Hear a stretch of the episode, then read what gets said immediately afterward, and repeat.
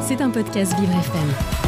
Tout de suite, c'est la question du jour de Lancelot Graffet. Ce matin, il se demande comment savoir si l'on risque de bientôt faire un burn-out. Bonjour Lancelot. Bonjour Dominique. 30%, presque un tiers des travailleurs, c'est le chiffre de la DARES, Direction de l'animation de la recherche des études et des statistiques, sur le nombre de salariés qui disent ne pas avoir le temps nécessaire pour faire correctement leur travail.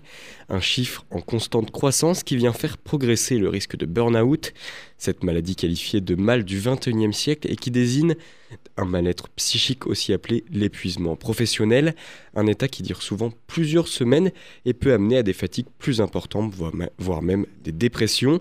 Pour plutôt prévenir que guérir ce trop-plein de charge mentale, Initiation Programme, une agence de recrutement et de formation aux ressources humaines, a mis au point un test d'une trentaine de questions qui permet d'évaluer l'avancée et les risques de tomber dans, dans un burn-out.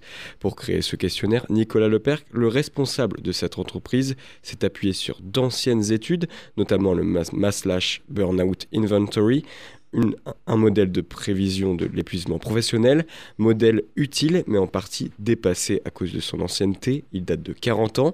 Pour enrichir son test, le responsable s'est aussi appuyé sur un ancien questionnaire datant de 2021, disponible gratuitement sur Internet appelé le BAT. Mais pour ce nouveau test plus élaboré, les 30 questions sont tournées sous forme d'affirmation pour lequel il est possible de répondre de façon nuancée avec une échelle de 1 à 5. 1 étant le jamais et 5 étant toujours. À la fin du bilan, une analyse des causes de ce mal-être est aussi effectuée, ce qui donne une réponse beaucoup plus complète que ses prédécesseurs.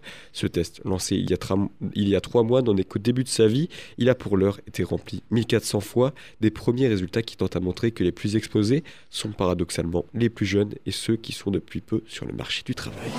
C'était un podcast Vivre FM. Si vous avez apprécié ce programme, n'hésitez pas à vous abonner.